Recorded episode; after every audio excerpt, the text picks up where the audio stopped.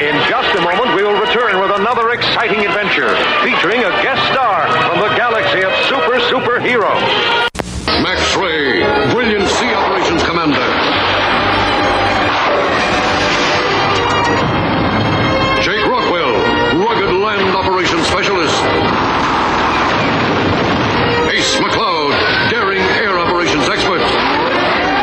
That's where we start, gentlemen.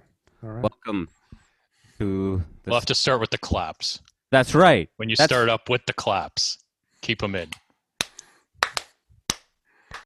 Yeah. Oh my lord. Yeah. Um, episode two of Tucker Park Road. Even though ne- none of us are on Tucker Park Road, my name is Arif Hussain, and all across Canada is uh, the the you know the the mind of this operation is a sociology professor, um, just an alpha male, just a just a just a big piling mass of masculinity, uh, John Simmons, and um, uh, coming in across you live from a basement in Millidgeville is uh, Jason. Um, how are you guys doing? Greetings, boys. Not Yeah. too bad. Not too bad. Look Doing at the doing look at how much dirt there is on my. You ever uh, you never clean your glasses? Why don't you shut up? Why why don't you ever you clean your fucking glasses? You ever think I- about it like I, that, I John? do. Yeah, I every day Yeah, where are your fucking glasses? Instead of attacking me, right here. attacking me in my own in my own room. It's hard. It's hardly attacking, is it? I How dare you? How dare you? Feel a little sensitive. You come at the king, you best not miss. You bet you if you come at the the Maharaja, you better not I have no idea what that means. you better not miss. Hmm. Always violence with you. Come on, I come from a land down on I come from a land of like mixed up meta references. Well, I, I liked the men at work reference though. Yeah, I started. I come from a land, and instead of saying just sand It's a, and be- it's a better for- song. It's a better song than whatever you were going to come up with. Yeah, I was gonna say sand and AK forty sevens, but just man down under. Anyway, um, yeah, this has been an interesting uh, day to watch. Because mostly, I I don't know if you guys have. I, I spend mo- most of my day in my room and in my apartment, and so my sense of the outside world was uh, that everyone felt like every, though everything was falling apart, and the the uh, uh, the debate was an indication of the just the complete implosion of uh, of civilization in general. So, Um, do you guys think it's? I mean, when I, you know, I, I'm not as much in, inclined to have this, you know, the political system is broken and all that kind of stuff, like you know, as much as I did when I was younger. But if if I think people are getting so upset about these things that are just it's old hat. Like it's like it's all theater, man. Like that's what politics is. I mean, it's the they like just like I just They, find they want they want it to mean something so badly. yes. Like this has to reflect something, something vital about about society, and I'm not really sure it reflects anything. I I feel the same way, honestly. Like I feel like you have two candidates that are extremely lackluster. I mean, nothing to get excited about on either end. I mean, honestly, if I lived in the United States, I'd probably vote for a third party. I wouldn't I- vote at all. or- wouldn't or I just wouldn't vote at all. No, Yeah. stay home. Yeah. What do you think, Arf? What do you think about all the shenanigans? I mean, I, I, I'm of the opinion that it can mean that that people have the ability to throw as much meaning and profundity into the strangest and most banal things. Like I um, I'll try to elaborate on what I mean. I I think uh, I guess I'm um, I'm unsure about what exactly it means, except for the fact that that like a like any sort of inanimate object, a sunset, a sunrise, uh, anything, the, the, those things have they those things by themselves don't have any meaning by themselves. They sort of we apply meaning to them. It's hard to justify or say uh, or to be critical of someone's reaction to something uh, just because I don't feel that way. Like, because I, I find it easy personally. Yeah, I find it. I find it really I easy too. I is. I mean, this is just this is just this is just it's just continuous with what we've been doing for years, criticizing art, criticizing movies, criticizing his reactions to art and movies. I mean, how is this any different? Well, no, no, I mean, this is, uh, I, f- I think that their reaction. I mean, I can't say for sure whether it's unimportant or important that they throw this much meaning into, uh, into just one debate or at least the behavior of two candidates in one debate. I think uh, maybe it's because I, I just watched Glory for the fir- for the first time in all I don't know how many years, and probably like a decade. I hadn't watched that movie. Do you, do you remember Glory? Yeah. Um, and I've, I've been reading a biography of Frederick Douglass, and in it there's a long chapter about the 54th Massachusetts. And if you remember the movie, Frederick Douglass makes a very small appearance in it right at the He's at a party, right? That's right. With It's the uh, scene where he finds out he's going to lead the regiment, right? Yeah, Yeah, yeah, I remember. Yeah. and the interesting, at least from Frederick Douglass, from the book's point of view, uh, the 54th Massachusetts is uh, was very important to him because two of his sons fought in the 54th Massachusetts. They fought in that regiment, and it was a big thing for him to.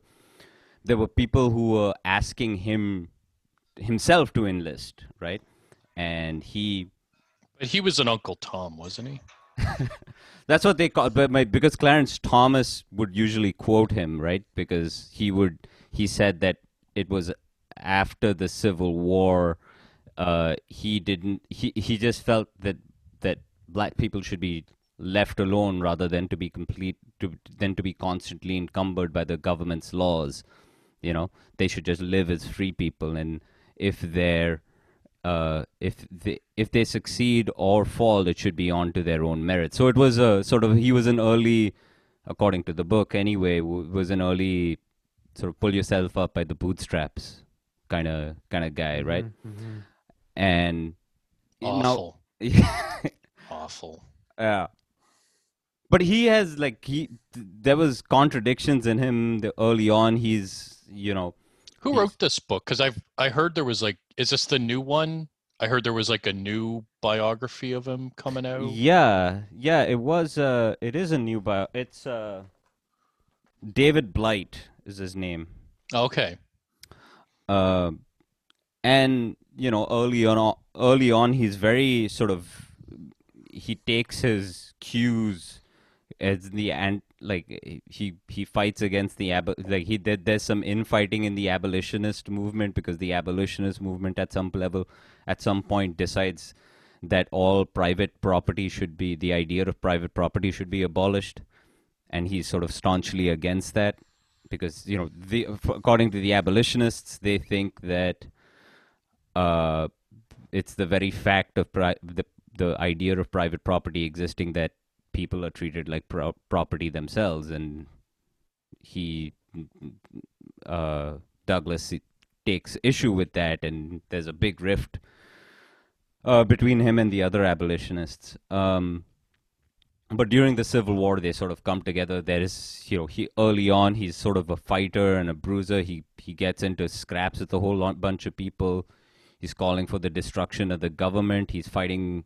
There are there are tensions early on before the Civil War between him and him and Lincoln. Uh, Now, okay, that's to say this is a long backstory to say that I didn't know any of this stuff when I watched Glory. I remember watching Glory for the first time, and I, for some reason I thought it was longer than than the than the sort of two hour. It didn't feel as long uh, when I watched it this time around, and I sort of noticed myself sort of getting almost uh, sort of at, at some level it's very sort of simplistic right? Like i don't know if you remember there's there's uh, you know there's denzel washington who's this sort of Yeah. you know he's kind of a scrapper and he's like talks back to matthew broderick. And uh, you know then there's the sort of wise sort of uh, avuncular you know from morgan freeman is like well hell now we're well you know we we just gotta pull ourselves together now uh, and uh, and then there's the sort of nerdy guy, Andre Br- Andre Braugher, right? Andre Braugher. that- That's right. Yeah. yeah, yeah. Uh, and and of course there's the guy who can't read, who's the really good shot. You oh, and I he's mean? the guy. He stutters, right? That's right. stutter. Yeah, yeah. Uh, And uh, Cary Elwes of uh, of uh, Princess Bride fame Princess is, the, Bride is like fame, the yeah. second in command. yeah. Yeah. Uh, and uh, th- at that time, I didn't notice the dynamics of like. Obviously, because it's a war movie and it's fucking what's his name? Edward Uh, Zwick. Uh, yeah, Edward Zwick. You like, and this is uh, like Edward Zwick when he made the Last Samurai. He's made Last Samurai, right? Last Samurai, Courage Under Fire, Courage Under Fire. Yeah, uh, The Siege. and even in like, uh, in the Last Samurai, I don't know if you remember what, like, A there's something uh, very like there's something very simplest. You, when I watched Last Samurai, I was like, oh, this is sort of classic, like you know, do you know dude who's lost everything in the west goes to find himself in the east and finds some It's, sort of it's basically Dances with Wolves, except he goes to Japan. kind of right and so you find it sort of rather uh, maybe maybe a little bit like hokey but that's also sort of a very sort of that's a trope within uh, american cinema that hasn't really gone away uh, It just occurred to me how much I want to see a samurai dances with wolves mashup, like a, like a samurai in the Wild West. Oh, oh there i- there has been there have been samurai movies like that i think there was a yeah, there was a Mifune movie. He starred in American style western as a as a Japanese guy, I think. Oh yeah, never Yeah, seen I think so. There was also that samurai movie that I told you about, uh, Jason. I think I was telling you he's like this fat cop. Oh, lone lone wolf and lone wolf and cub. No, not Lone Wolf and Cub. It's uh, it's this weird samurai movie that's got like uh, it. It's got the the soundtrack is uh, it's all sort of uh, um, Motown inspired. Uh, Uh. and it's a Japanese movie. It's called. I think I told you about it, John. It is called. Let me find it. It is called Hanzo the Razor, Sword of Justice. Right, right. You did mention that. um so it is kind of i mean it's it in that movie in hanzo he's like a samurai detective so he's like a samurai detective in a film noir but it's a japanese film noir set completely it, like a like completely in imperial japan. Anyway uh so I, I was watching glory and i was like this is a this is a very strange thing to watch because you're watching all of these uh, you know the the implications are look at all of these look at how simplistic it is. All of these people putting their you know putting their the the the conditions of their birth let's just put it that way aside in the to serve you know because they thought that this thing was this war was worth fighting or this idea was worth fighting for uh, and sort of losing your life for. And the truth of that the, a lot of that is true. It, it wasn't you know the, the the idea of that the the the idea of the the central idea of that was the was how the 54th was recruited right but watching it with 2020 eyes your your first reaction is obviously this is bullshit right how could they they must have been you know they, uh, they, uh, they must have. that- uh, But is that your first reaction, or is that the reaction that you perceive that a certain person would have? I, I, Do, do you know? Do you know what I'll I mean? be honest, Jason. I think that I, if I was a like, if I had swer- like, if I had zigged in a, like, if I had swerved in a different direction, I don't know. Mm-hmm. I would have been that guy. I would have been like, Yeah. obviously, you know, Frederick Douglass must have used some sort of, he must have used some sort of trickery to get all of these poor black people and all of these, uh, you know, uh, all, all these poor black people from you know different walks of life to to uh, to sign up. Well, I think Glory. Um, I think it's got two strikes against it in the eyes of you know contemporary film culture. It's what they perceive as a white savior story because Matthew Broderick is really the protagonist. Robert Um, Shaw, yeah. Robert Shaw. Um, and then the other one in that I think it kind of gets lumped in with Driving Miss Daisy because they both came out in 1989, the same year as Do the Right Thing. So film culture really kind of pits these films against each other. And there's this idea that Spike Lee had a more complex and nuanced understanding and modern understanding of race, whereas Driving Miss Daisy and Glory have a more old, you know, old fashioned sense of of race in America. I, I think I'm gonna I will say like Do the Right Thing is clearly a far superior movie to Glory or Driving Miss Daisy, but I don't necessarily buy into that narrative or I don't I don't like that narrative. I I just I don't like narratives like that in general where we have to pit films against each other. But but I do think that a lot of the kind of host, muted hostility that a movie like Glory receives 30 years on, at least in film culture, probably has to do with that. Um, people might cut it a little bit of slack because the director is black, possibly, but o- o- only a little, probably not too much. I mean, it's to be fair, there is a lot of.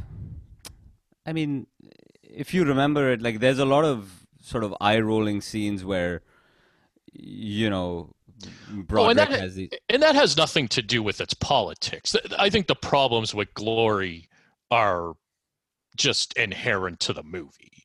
It's Sure. just it's it's kind of a cheesy movie. swelling swelling music you know who's Yeah. gonna carry the flag? I'll carry the flag. If you drop it i'll carry it. And then denzel washington the guy who was you know he's like fuck you i'm not carrying the flag. Who's gonna take care of us after the mm-hmm. after the war when broderick's shot down? He's like i'll carry it. Let's go boys you know? But there but there are moments when that kind of bombast and cheesiness works pretty well. And I think the biggest one is definitely the battle at the end. I mean, when when Broderick and and Washington get killed and the and the troops just charge up the fucking hill, I'm all in at that point. I'm, I'm all I'm all I'm all in, man. That's a good scene. Yeah, and, and, sorry to take the long way around about this, but I think sort of at that moment, I at least personally, I was, I was like, I get the, I, I, I can I can see a version of yours myself who uh, of a kind of person. I mean, I'll I'll just be honest. I was like, all of that, you know, all of that i- i- sounds great. You know, all of that, the all of that Yeah. simplist, those simplistic ideas of forgetting the conditions of your birth and just sort of charging ahead and be like, fuck it, we'll just do it because we think it's right. You know, the idea seems profound. So now I don't think that the movie is any better for it, but I can, but you can see the, the, eh, I, I don't have another word for it, but just the profundity of it. You know what I mean? That it Yeah. means something. That if it meant something in that time, surely it meant something in 1989, and maybe it might mean something. It it might mean something more in 2020 because those ideas seem they seem so distant. Like it seems so old fashioned. What do you mean get rid forget about the conditions of your birth and just do a thing? What do you mean? You know what I mean? Like it the the the the the the stupidity of sort of Well- identity politics seems to have sort of cra- uh, dug its nails into our brain so much that this kind of cynicism has kind of rotted it for a little bit. But Well, I think that there's an idea, uh, the idea you're getting at within this movie, like that you see within this movie, that you find, um, you know, at some level, obviously you find moving in some way, is is the idea that it's that this idea that your past is something that you can move on from is a is an offensive idea to the majority of people on the left now. I think you know, I, I so I think what you're the thing that you're responding to within that movie is the exact thing uh, more than the other things I mentioned. I think that's what causes you know film culture which tends to be of the left to overall not like that movie or think it's simple minded or you know whatever Well, to kind of pick up on your point, I think there's another element here that i- think would, from a left wing viewers, far left viewers' perspective of today, is that there most of the activists that we see today on, on behalf of, um, you know, like BLM or, or or whatever, they're actually completely disconnected from racial struggle and how racial struggle looked throughout most of history. And I'm not just saying that uh, oh they didn't live it or that it was harder for people back then what i mean is that their notion of what racism is is completely different from what people thought of as, as racism and thought of as race even honestly even a couple of decades ago. Yeah. Like I, I, I, you know, not even a couple of decades ago, when I remember as an undergraduate at UNB and, and, and the lectures on race and racism, the, most of that fit with what many people thought of as race, as an individual directed prejudice, bias, you know, reflected in overt discrimination. There was still some more subtle stuff in there as well, but now that's almost completely gone. It's all about the systemic. It's about microaggressions. It's about all those very subtle kinds of things. And people today who are fighting the good fight, they, they would have no idea what to do if they went back a century and they were engaged in a racial struggle. They'd have no idea what to do. Uh, yeah, I don't think they would have the language to be able to speak to someone like that. Like, how would they speak to people? Like, how would they, in what language would they communicate? As in, what is the, you know, what is it that they would say to these people that, you know, do not, uh, do not take arms for this principle that you think is correct? Yeah. Um, and that, I, I guess it's a long way to say that there is that you know watching that debate you think perhaps they are not the people who seem upset that this is a sort of profound uh, moment in um, Western democracy. I'll just say American democracy because I think sort of in Canada people think that they are. This is a thing that is distant from us, even though, like in the recent provincial elections, they were saying the same thing. They were using the same kind of rhetoric. Oh, absolutely. Hitler, Yeah. you know, um, what's the point? The demo- democracy is a failure. This is this is useless. Uh, we're going to put a Nazi in. Like they're talking about they're talking about Blaine Higgs at this point, you know. Um, so eh, eh, the what I, I I guess it's a weird it's a attempting to I- find profundity in things that others don't find profundity in is a is a is uh, is is something that we don't have I, I don't think anyone those people don't have any control over it's just i think at some level they don't know they can't sorry go ahead Jay. I mean, I will. I will. Uh, I think this much I will say. I, I think because of the what's happening in the society right now, and because of the moral weight that people are putting on this election, that in and of itself does make it different. I can't say that this election is just like any other election. Like if I try to step back and look strictly at the candidates and the politicking and all that kind of stuff, I mean it seems like business as usual. But when I take when I take in the cultural aspects of everything that's going on around the election, I, I yeah, I certainly don't feel I can say it's just like any other election in that regard. Yeah, I think that there is. I think we sort of touched on it the last time. Is that there is people are mistaking, and someone else is. I'm probably plagiarizing someone. Uh, people are mistaking sort of psychological spasms for philosophical insights. Um, and that's what it seems like as though it seems like as though that they, at both ends of this thing we are sort of locked in this uh, uh, this struggle for who comes out the least retarded uh, out of this entire process um, i don't know maybe maybe maybe i'm sort of reading too much into it i mean it just seems uh, cartoonish like the kinds of things like when john sent that thing about or is it you, Jason, that sent that thing about Richard Dawkins being Yeah, deplatformed?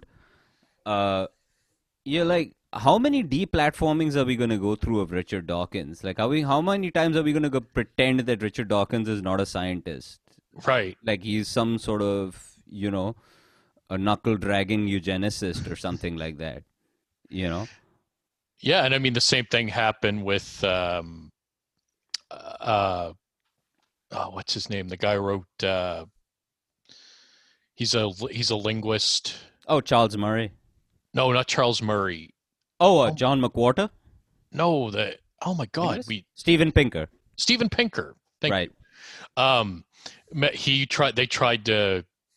Uh, he's part of some like linguistic, you know, organization in the United States, and he's uh, and they tried to remove his like honorary status or something like that. But he ended up being able to push back, and he it, it didn't happen. But um, they they definitely yeah went after him. But yeah, Dawkins. I mean, it's it's just it's just foolish, you know, at this point. I mean, it's like I was saying to you guys in the email. I mean, at this point, I almost feel indifferent to it just in the sense of, oh, yeah, yeah, another one. You know, it just ha- it just has that like, uh, like I guess this is how it is now, kind of, kind of quality to it, which isn't good. I mean, it's not good that I feel that way or I'm starting to feel that way. I, I, I think it's a problem. But I wonder, am I just being too pessimistic or do you guys think there is some truth to this that it does seem like a lot of society is just kind of lining up behind this idea of of deplatforming, canceling people, and that eh, there's just this expectation that we're just supposed to accept this is how it is now. I mean, there's certainly a pushback, but Well, it does seem like no amount of sort of public abject humiliation and stupidity is enough. Like in that article that I just sent you guys about the the that that sort of mea culpa in the inside higher education. Uh, that's hilarious. John, did you read this? I skimmed it. I mean, this is this sounds like a this sounds like a like a note written by an ISIS hostage, man. And I know a few thing about those, but anyway, um, I am just beginning to understand how I have harmed communities of colors with my word. I am learning that my words, uninformed, careless words, often express an ideology, rotten whiteness and privilege. I am learning that my commitment to diversity has been performative, ignoring the pain the black community and other communities of color have endured in this country. I am learning that I am not as knowledgeable as I thought, not as anti racist as I thought. There it is. Not as careful as I thought. For all these, I sincerely apologize. And, and all this guy did, I, for anyone who's not aware what we're talking about, this guy wrote an article, I don't know if it was last week or the week before, in um, uh, inside higher education just saying that hey we could use some college football right now uh, it, it might do us some good from all this rancor that we're dealing with. And and this is what he took shit for. And i mean he's talking about black bodies and like every time i hear that now when i hear that black bodies i immediately just think cultist. Cult you're you're in a fucking cult. Well they're using the word. It's like you know when those isis hostages used to use the word you know uh like they they would so- throw in words like neoliberalism or Right. uh, capitalism or you know propaganda Jewish or, propaganda or or it's or it's Pat, Patty Hearst talking about you know, ta- uh, like when she reads the when the Symbi- uh, Liberation Army, I think that's what they were called, kidnapped Patty Hearst, and then um, once they had finally broken her down and brainwashed her and got her to read this prepared statement, you know, it was all like going after her family and her father and talking about her you know the her bourgeois upbringing and all that kind of shit but that now she's a you know she's a militant revolutionary devoted to the cause. And i mean that's what this fucking guy sounds like talking yeah and the simplistic eh, like uh,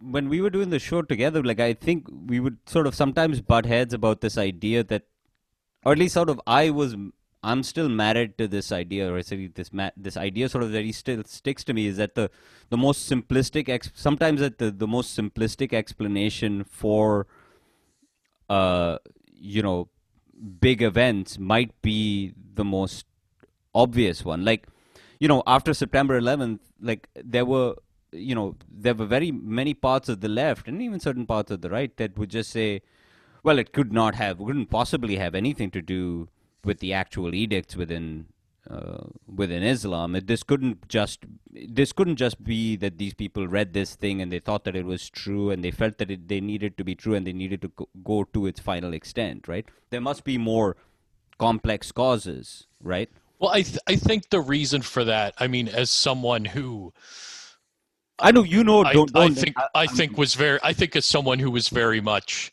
um, of that mindset at that certainly at that time.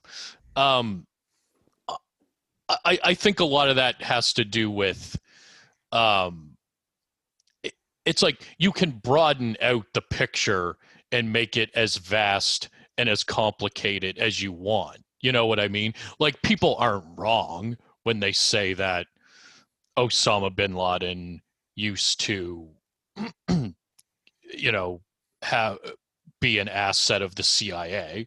They're not wrong about that. It's correct. I don't know if it actually proves anything or if it actually means that, you know, ipso facto, the United States are responsible for their own destruction, that this is like the chickens coming home to roost. But I think we were I don't remember if we were talking about it on the show last, but I think there is something that people like Chomsky, because he's big into this kind of stuff, are very good at. It's that they are good at remembering facts and specific historical events, and they essentially just carpet bomb you with, like, you're trying to make the simple explanation of, well, they they had this belief and because of this belief it led them to commit this action and they're like oh but what about all these things that you didn't think about and you don't even know how to react if you're not shrewd enough to kind of see through it it's easy to get kind of bogged down in that stuff Well, and, and very few people are shrewd enough to to see through that, right? Because it, it affects anybody when you when you're bombarded with a bunch of facts. Well, what about this? What about that? It's something compelling about what you said there, Arf, though, is looking for that. Maybe not deliberately looking for the simpler explanation, but because we live in such a a complex society, maybe we think it's the answer is always going to be more complex uh, Yeah. than it actually is. And, well and do you Yeah. do you think last week uh when we when remember the last time we recorded you were talking about you hadn't really heard an explanation that sort of satisfied you as to what's really going on here? Do you Yeah. think that's part of what it is that uh, they're all a little maybe a little too complex? Yeah, I think it's. I think the explanations are too complex, but I also think that I have that inclination to look for a complex answer to a complex problem. Right? You know, there's something very self-satisfying about doing the detective work and figuring out. Oh, everyone says this is the reason, but really, it's this, and I'm the one. I'm one of the few that knows what led to this. You know, and and and people are really attracted to butterfly effects you know so, something happens in one location that has a small impact on an economy but it has you know it spreads out like ripples in a pond um, but oftentimes it's not really just small stone and then ripples it's a it's a big it's a big rock that's just been dropped in the bloody thing and there there goes the dinosaurs you know what i mean? And i think in a lot of cases that's really that's really what it is. But then then you have the echoes right? Because you have a simple cause but then everybody else gets involved and their voices confuse the situation. So like with 9-11 well maybe they just believe this. And then all of the kind of cafeteria muslims you know come out of the shadows to explain well this isn't this isn't what islam is about this they're not this is not true islam because it's not my islam and then that adds another layer of complexity where we need to actually go back to the original state of affairs. They genuinely believe this stuff, and and they acted, and they were lucky. And there, there's the explanation. That's what happened. Yeah, I mean the parse. You're right, John. But to to argue with myself a little bit, but yeah, the parsimonious expla- explanation is satisfying in certain conditions, but it's not in others. Like you know, the the parsimonious explanation for police police brutality. Well, because racism, right? It just doesn't. That doesn't. It doesn't work in that instance, right? Well, that that is a genuinely complex. But that doesn't mean that the issue isn't simple. I, I or that the the the explan- I think the explanation. I think that th- there isn't one explanation. Sure. is is why you could say it's complex. But I think if you really burrow down into the issues of police brutality, you'll generally find that there are pretty clear cut reasons for it. You know, um, you and mean it- policy wise and stuff? it's Is that what you sometimes? Yeah. sometimes policy wise. Well, and I think it's also that uh, people forget, and I mean maybe this adds a layer of complexity to it, but uh, people forget that you can't just talk about the police as some monolithic entity, as if the issues that they're facing in Boise, Idaho, are the same issues that they're facing in New York City. I mean, the police departments aren't the same. They're they have different municipal governments. They have different state governments. Um, it, it it's just it's And, and let's not forget the individual. I mean, if you want Yeah. to go, you know, the, the the the explanations, their simplicity or the complexity. A lot of this is tied to what level you're looking at. If you're looking at the individual level, well, here's a simple explanation. Most police officers aren't actually well trained.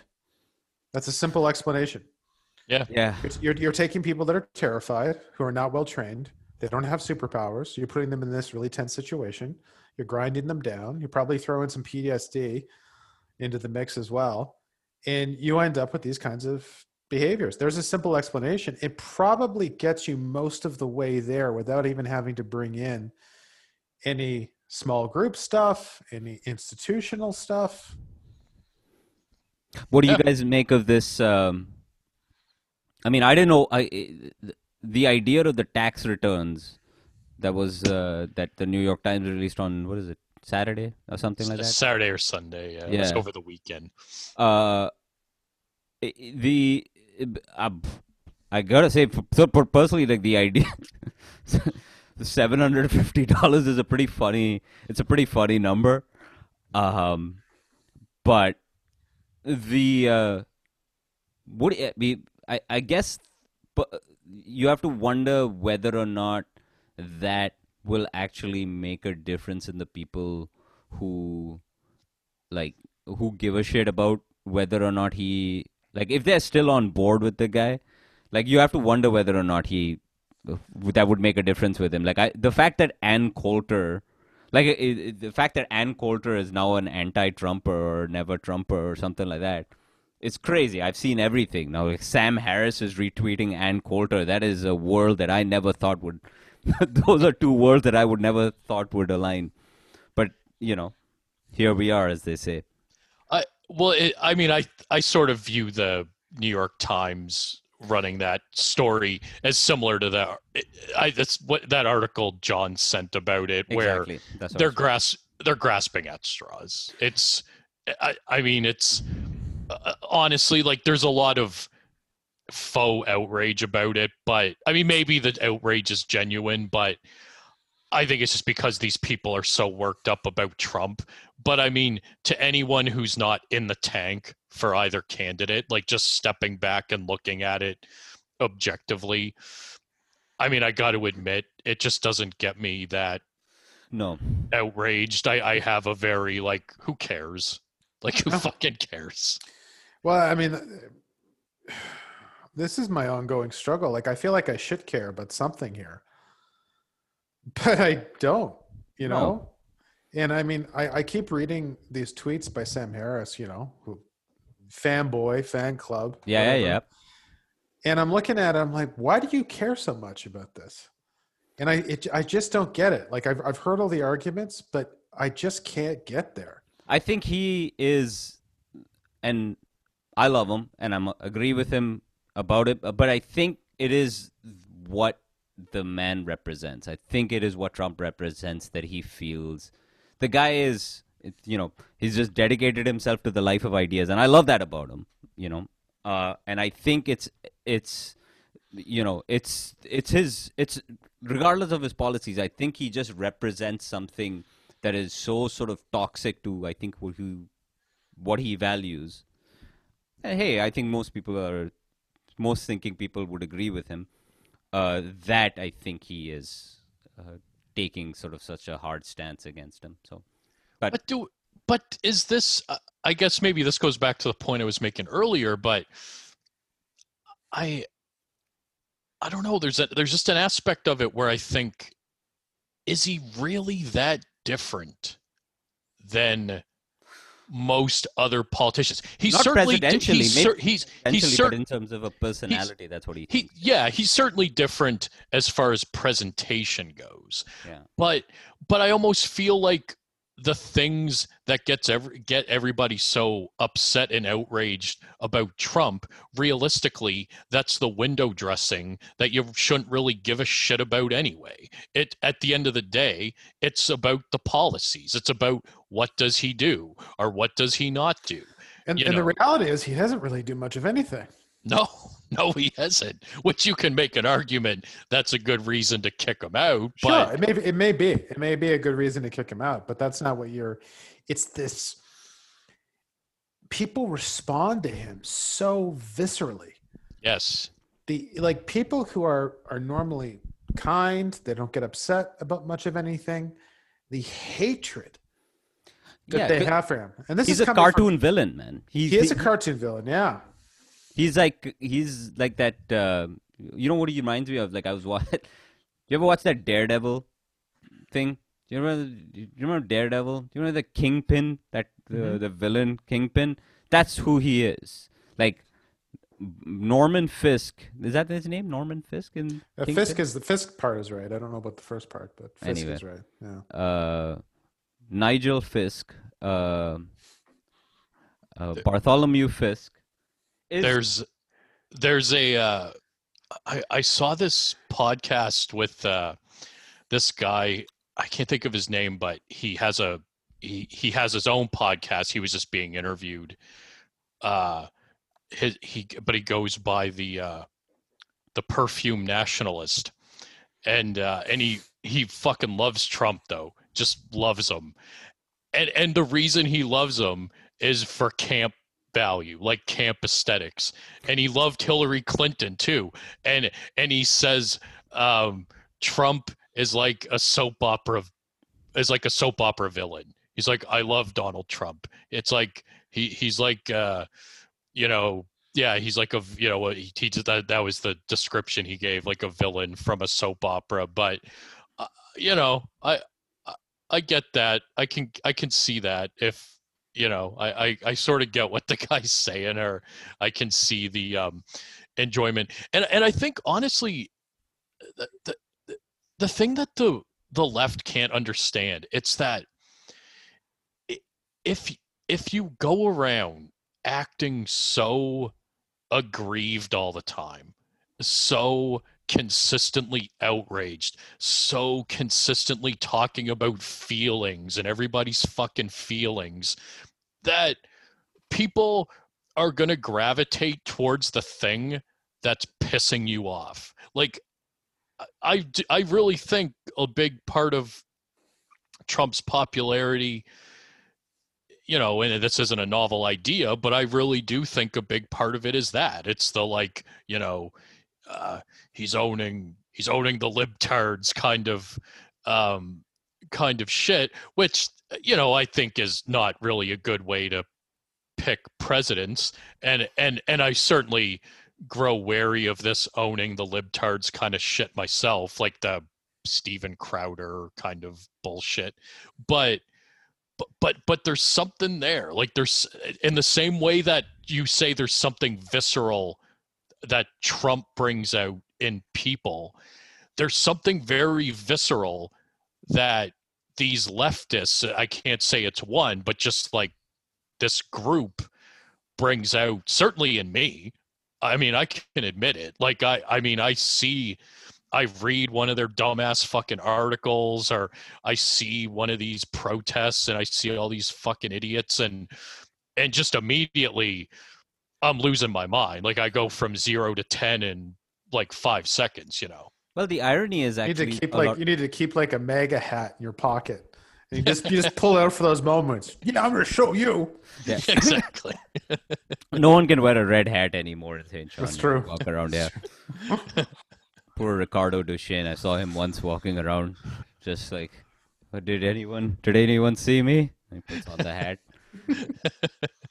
um, I think you know the, the the audio the the the obvious irony is that they they that at the ground level so much of what is considered the left like I'll put Sam Harris and John McWhorter and young Coleman Hughes and Steven Pinker in one territory. I see a much of the left is literally they're just they're just the they're just a copy of Trump in that they have no idea about they don't give two shits about anything about philosophy they don't care about ideology none of it means anything to them they're just doing it for the lols you know what I mean? They have no. It's all. It's all just uh, the the. It's um, you know. It's just uh, it's all cosplay. Like he's cosplaying some version of what he thinks a billionaire is, and they are cosplaying some sort of version of what they think, uh, you know, 68er is, a Soissons Well- Hitard is, or whatever. You know, Well, and think or about the re- Marxist is. Well, and think about the reaction that people on the left had to Trump last night um, about the Proud Boys question. Um, he was asked, I, I forget Yeah. exactly what he was asked, but What he was you- basically asked to condemn them. And he wouldn't outright condemn them. He said something about like stand down or Stand by and stand down. stand by and stand He down. He doesn't That know was what he's saying. He's a fucking That's it. doddering old fool. But but but he wouldn't he wouldn't outright condemn them. And I mean, okay, fair enough. Maybe he should. I don't know. I he mean, doesn't know how but- to, Jason. but- he doesn't know but- how the like the words Exactly. can't come out of his mouth. He's so stupid. like but but I can't I can't find any moral outrage about this when I'm listening to these same fucking idiots who can't who go around saying uh anti-fascist guys anti-fascist. You ever heard of Nazis? Uh, I mean, I just I can't take these people seriously. Judged. They, but Sorry. like these these people have no moral authority to be to be saying this shit when they can't when they can't clean up their own side of the street. Like fuck off. Yeah, here's the hard question. All right, here, here's the sort of. See, we're really- getting back into it now. See, I'm getting all I'm Getting getting, fired all up. getting all fired Well, up. It's like it's that cup of coffee you had earlier. Yeah. all Jo- all John has to do is look at his phone and have me lose his temper, and then we will be back. Uh, That's why, that's why I put it over here, so I can't I can't grab it. You won't see me. I guess here's the question: like I, you know, to both of you, like I, you know, I think most people are just concerned, or at least I, I'll put it for myself. Maybe I won't speak on ventriloquize at other people. Uh, when I do give a shit about something, right? Whatever it is, whether it be a movie or you know some sort of horrible apology, is that like is my caring about it enough if you don't give two shits about it? Do you know what I mean? Like I, here's what I find. I find other people giving sh- a shit about something that I don't find interesting, fascinating. Like that's how, like when you guys talk about, like when we talk, we used to talk about movies that I never watched, or sort of you would sort of give, you know, present your case about why this thing matters. This thing in a videotape or this thing, this VLC file, this AVI file, why it why why you gave such a shit about it. Like that meant something.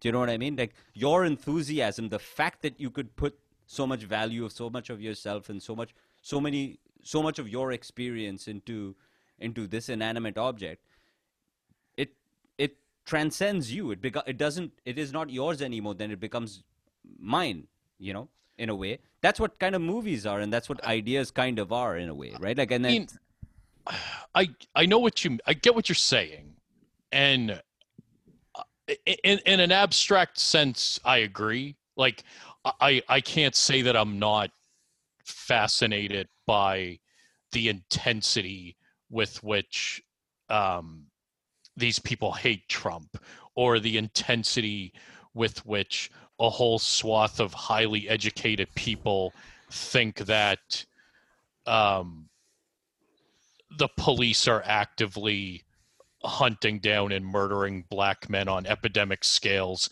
in the United States.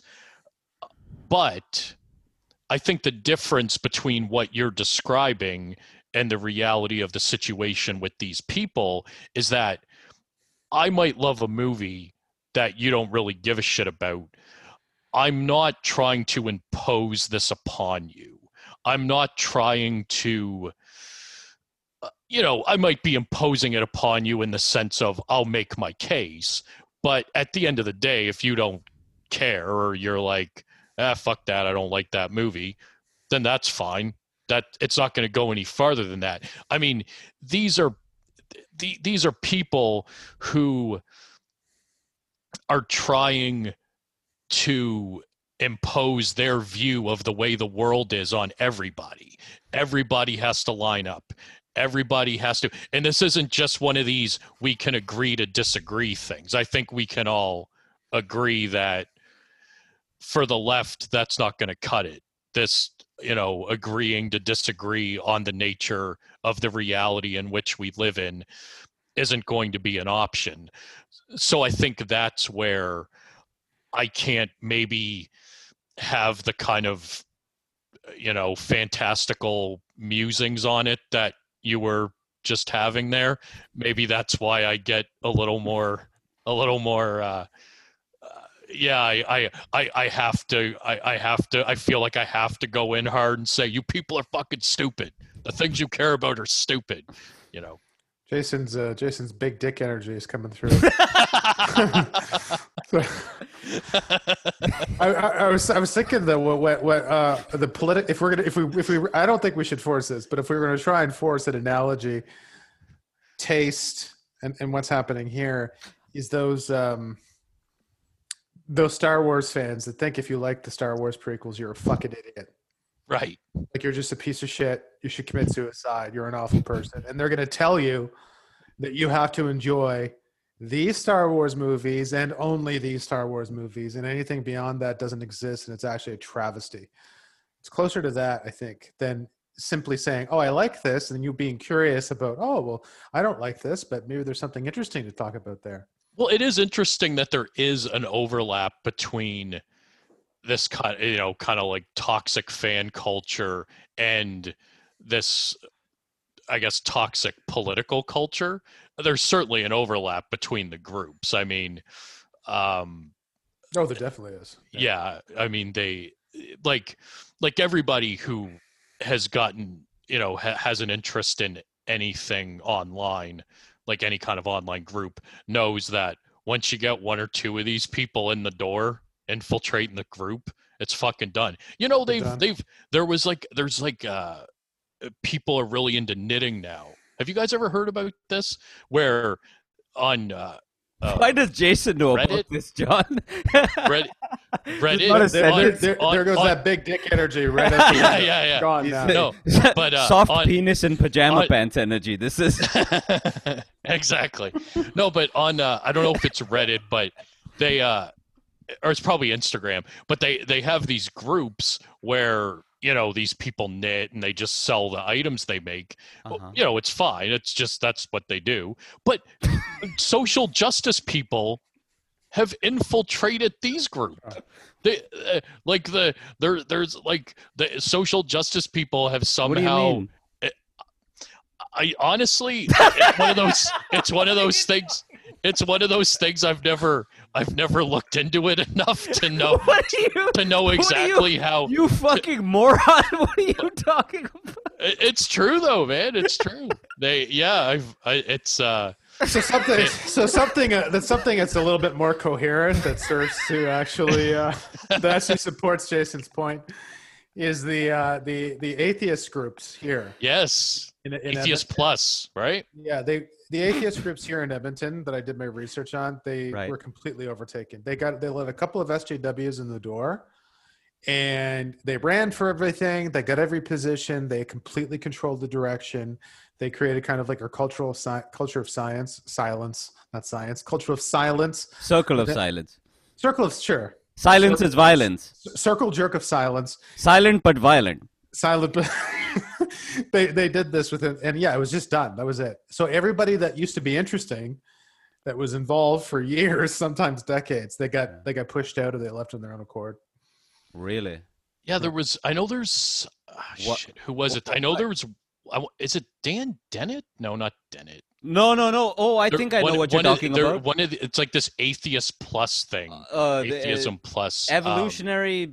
uh, what the hell is it? He's a bi- like a Uh, biologist. uh, I I know one of those one of those people who John, you know who the hell I'm talking one about. of those Stop people staring who's a- at me. who's a prominent atheist definitely went down Yeah, that yeah, yeah. rabbit hole. And uh, I, Called someone a racist and eugenics and all of this. I Yeah, guess the yeah. real question is like, like I think like if like having conducting this conversation, like being a comic and attempting to co- conduct a, a a conversation in in all sincerity, I would rightly be called a gay retard for doing this, any of this, right? Uh, and you know there are there are no more two accurate descriptions of me, quite frankly. Uh, I think it's the value, and we always fought about this. It's strange that we just came back to it, but it's I think it's the value of sincerity. Do you know what I mean? Like how much is being too sincere just considered? Well, what the fuck? Look at this fucking hand job. What are you talking about? Do you know what I mean? Like, Right. I mean, but is that I get I get what you're saying. Regardless of whether it's like movies or fucking whatever, right? Like Bertrand Russell or fucking whoever the fuck we're talking about, right? The other guy. but do you th- I don't know, but I mean I just think in in discussing I, I just I don't want to sound hysterical, but there's just an aspect of this where I feel like it's like we're living in Russia in 1916 and we're sitting here having a conversation and and you're sitting here talking about the the nature of the sincerity of the beliefs of the Bolsheviks and you know me and John are kind of like like what the fuck who gives a shit what do you mean like Come on, John, save my fucking ass. Don't be, don't sit there. Defend my Six- honor. six- Uh, no, there's nothing. There's nothing to. Come defend. on, man. No, no, no. You don't. You don't get any poetic license here. You've. uh, We've. I think we've given you enough rope over the years to to figuratively hang yourself with your sincerity and your authenticity and your poet's soul. And honestly, I think I've had enough of it. Keep it. Keep it. Stay in your lane. if we're He's the one who's fucking talking about fucking knitting no, circles. Stay, stay, stay, stay in your lane. If you want to talk about art, fine. You want to talk about music, you want to get your Bruce Springsteen thing going on, go ahead. Okay. Ah, I, he's the one who likes Bruce Springsteen more than But, me. but this is not this is not the place for it anymore. What is the place? My fucking French cafe? Yes. I what? Yeah, your French cafe. There, there, John, getting some big dick energy going on there. I just, I know, no, it's just, you know, I, I you know, the, the, these quasi intellectuals who always, oh, always, you bastard! always trying to find bastard. nuance, always trying to find nuance and everything, always trying to find the heart in everything. Oh, everybody's all the same. We're all driven by the same I passions. love this. Come on, come on. It's just, we, How we just, dare you. We just express it differently. That's all it is. No, This- no, these are these are authoritarians. They have a cult-like mentality, and we need to destroy them. That's the end of the story. I agree. no, I agree. I'm not. A, I'm not. I'm not. I, I don't disagree with you. I'm just saying. Sounds like Who are, but like, who are the authoritarians really? Hmm. no, yeah, I no, I I think yeah, I I think I I I agree with John. Yeah, I think that. Fuck you, man. that's pretty much. I, I think that's pretty much where I'm at, it, it, and it, and I agree with him. It's just it's not that. I think there's a there's a time and a you know I love your uh, we love your poet soul. Our, Shut the fuck up, it. Jason. You love Charlie Kaufman just as much as I do. You I, I, fucking I, homo. I do. Shut the fuck up. See, the, pro- the problem here, the problem here is empathy. Is that I don't have empathy, empathy R- for R- any R- of you. No, you do. RF can imagine himself being depraved because, because because he has been depraved in the past, and he feels sorry for that depraved version of himself. So when he sees someone acting depraved, he's thinking, "Well, you know what? It would have been nice if someone put a hand on my shoulder." When I was going off the rails and guided me in the right direction. Maybe that's all these people need. But no, it's regardless of your sordid past rf this is just a it's a different it's a different thing Guys, I know when there was only one set of footprints, it was both of you that were actually. I was piggyback. We were in like a trench coat, you know what I mean? Like one on top of each other, like little rascals on the beach. That's what happened. That's what that story is about. you're, you're like one of those guys that watches a revenge movie and at some point you stare off and you say you know what revenge never really gets you anywhere That's not the fuck. That's it's the truth. That's what Unforgiven's about. You idiot! You're not even you're not even reading the subtext, man. You fuck. i don't know unforgiven was a really good action movie to me Shut the it. fuck up, man. You don't even. Jason, I tell think- him he's I wrong. think Tell it's- him he's wrong.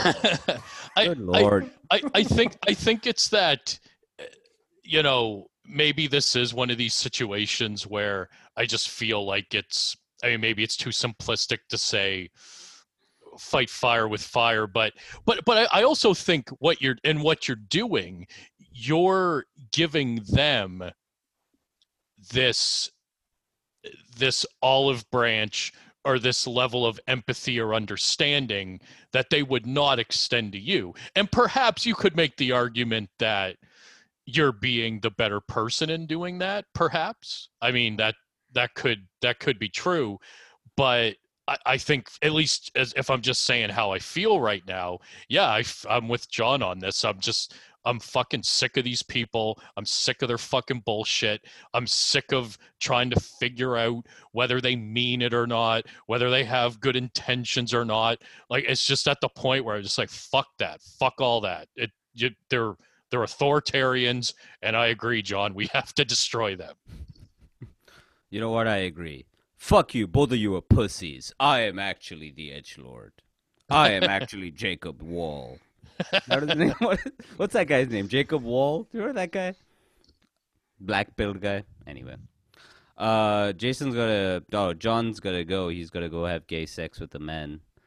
Um, gotta, I, I got i got 10 minutes i got 10 You got minutes. ten minutes. All right. yeah yeah Um, all right. Well, I don't think we this discussion about Trump was in in my estimation supposed to delve into my sordid past. I thought both of you.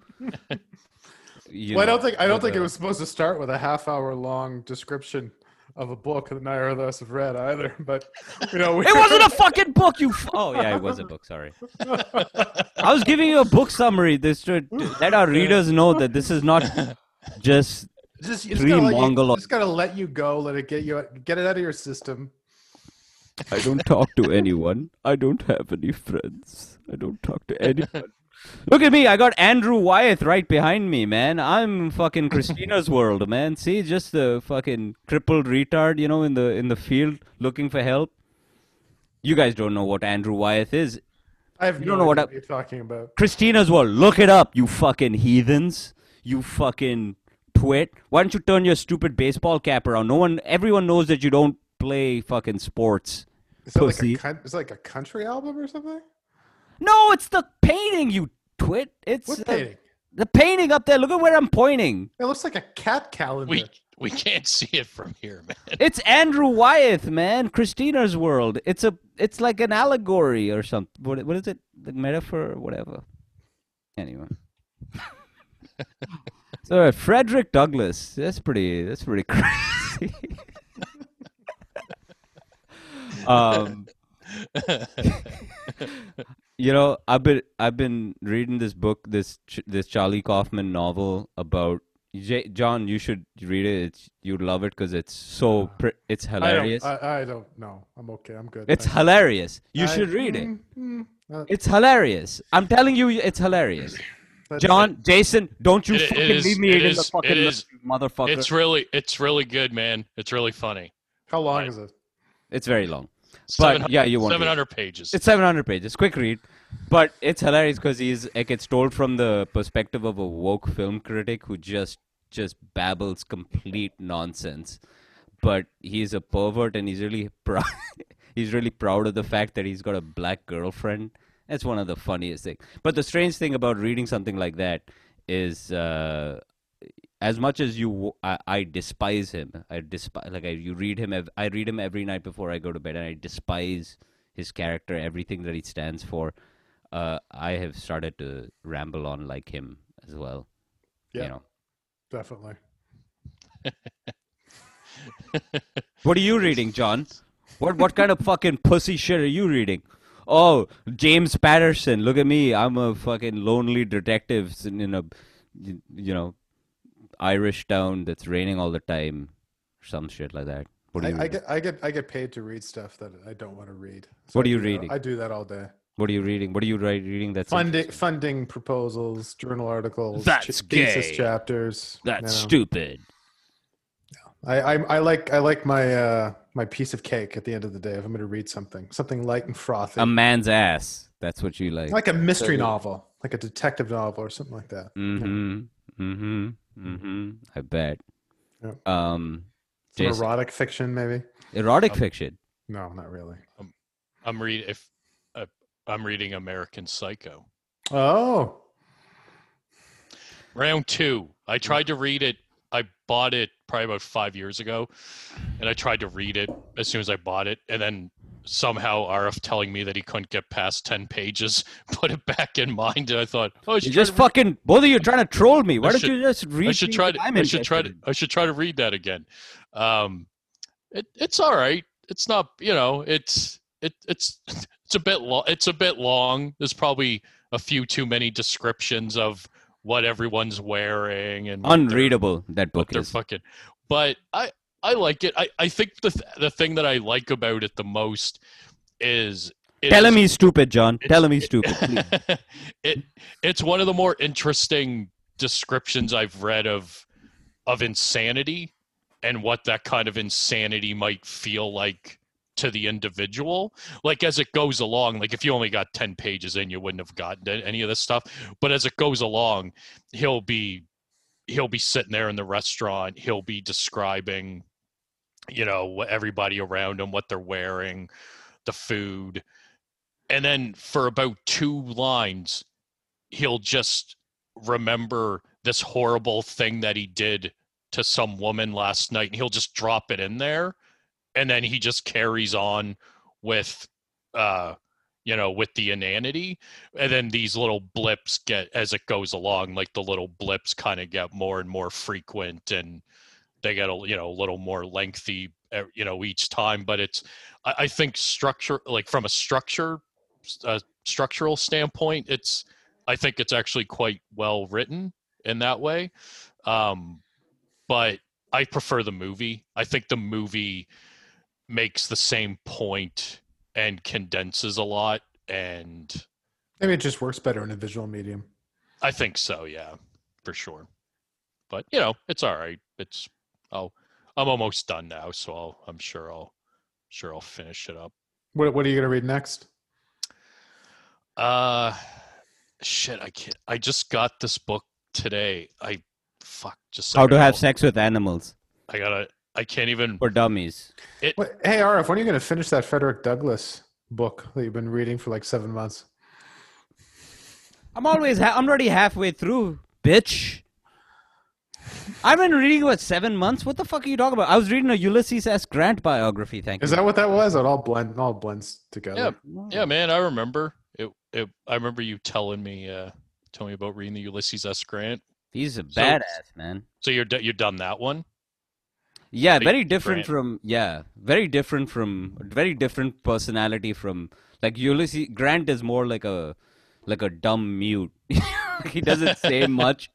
Like he just fall like accidentally uh, falls into the only two good things about him is that he knows how to ride a horse and is just completely calm in battle. In every other situation he just doesn't know like he can't handle himself around he becomes the president and he doesn't know how to handle himself in large parties. His wife is like cross-eyed and shit. It's hilarious. It's, isn't is Grant the president in that Buffalo Bill no, that was, movie? that was after him. I can't remember. It who- was J- Do you remember uh, who it is? uh, the guy. Yeah, I know. I know who you're talking about during the Indian Wars. Yeah, that was Yeah, that yeah. was the one after him. Yeah, this was after Okay. Reconstruction. Yeah, Okay, that that that um, yeah, that was a pretty good movie. Um, the book McKinley gonna- maybe. I don't know. it might be McKinley. Um, yeah, the book I'm gonna read next. Um, like I said, I just got today. It's called War, Progress, and the End of History. Um, and it's written by this guy Vladimir Solovyov, Uh, Russian. and uh, it was written in 1900. But uh, Cristi Puiu, I remember I sent you that link. the other Romanian guy. Yeah, the that Malmkrog movie that he's he just put out. Foreign It's- movie. Apparently, it's based on this book, and it's actually he just takes a lot of the dialogues from this book because it's a philosophy book, so it's written in that sort of classical, like just dialogues between people kind of way to illustrate various arguments. And apparently, he just kind of copies the text, and people just are spouting off stuff from this book. So I thought, yeah, maybe I'll check that out then. I'll read it, see what it's like. What is it about that book that in like? Um, it's well, a lot of it. The the thing he was writing about was essentially because it was he wrote in 1899, so it's just about he. So he's wondering about the future of Europe. Um, but he it also gets it. You know, he's talking about you know the the nature of war and really gets into like the morality and the ethics of war and things like that. He's a he's a uh, he was a Christian guy, um, and Puiu seems to have found religion, so that seemed to have been his uh, his interest in in uh, reading this book, um, and that seemed to be like what interested him about it when he read it. Admittedly, I don't really care about that, but I don't know. I thought I'll check it out. It, you know, see- Yeah. yeah, see what it's like. Well, we're nearing the end, guys. Um, this was fun. We should do this again. Yeah, I enjoyed it. I enjoyed it. Always enjoy it. yeah, man. Um, You okay, will- RF? We're still Fuck you, fuck you, still- pussies. Enjoy your friends. stupid fucking Romanian book. We're still bitch. friends. It's Russia. Enjoy. Shut up. Why don't you fucking make fun of him for reading a stupid Russian book and making fun of me? Because I'm not. I'm not talking about these fucking these authoritarian assholes trying to destroy our fucking society and saying, "Oh, it's like this fucking book I read." Fuck that. I that's not the point. Anyway, okay. you know what? I'm Zen. I've been fucking doing meditation. I'm not gonna let you trigger me. All right. I am I am filled with profound emptiness. I am space for all of you. Are you? okay. Are you? I, I'm sure you'll be able to turn this around on us for the next one. You'll come up with something. Are something. you? Are you still? Uh, so you're doing the meditation? Are you really doing the meditation again? Yeah, baby. Yeah. Yeah, baby. Um, yeah, I'm just gonna change whatever whatever Jason and John said and put the N word in every time you address me. So then, and then put your name and address and email and address in the t- description.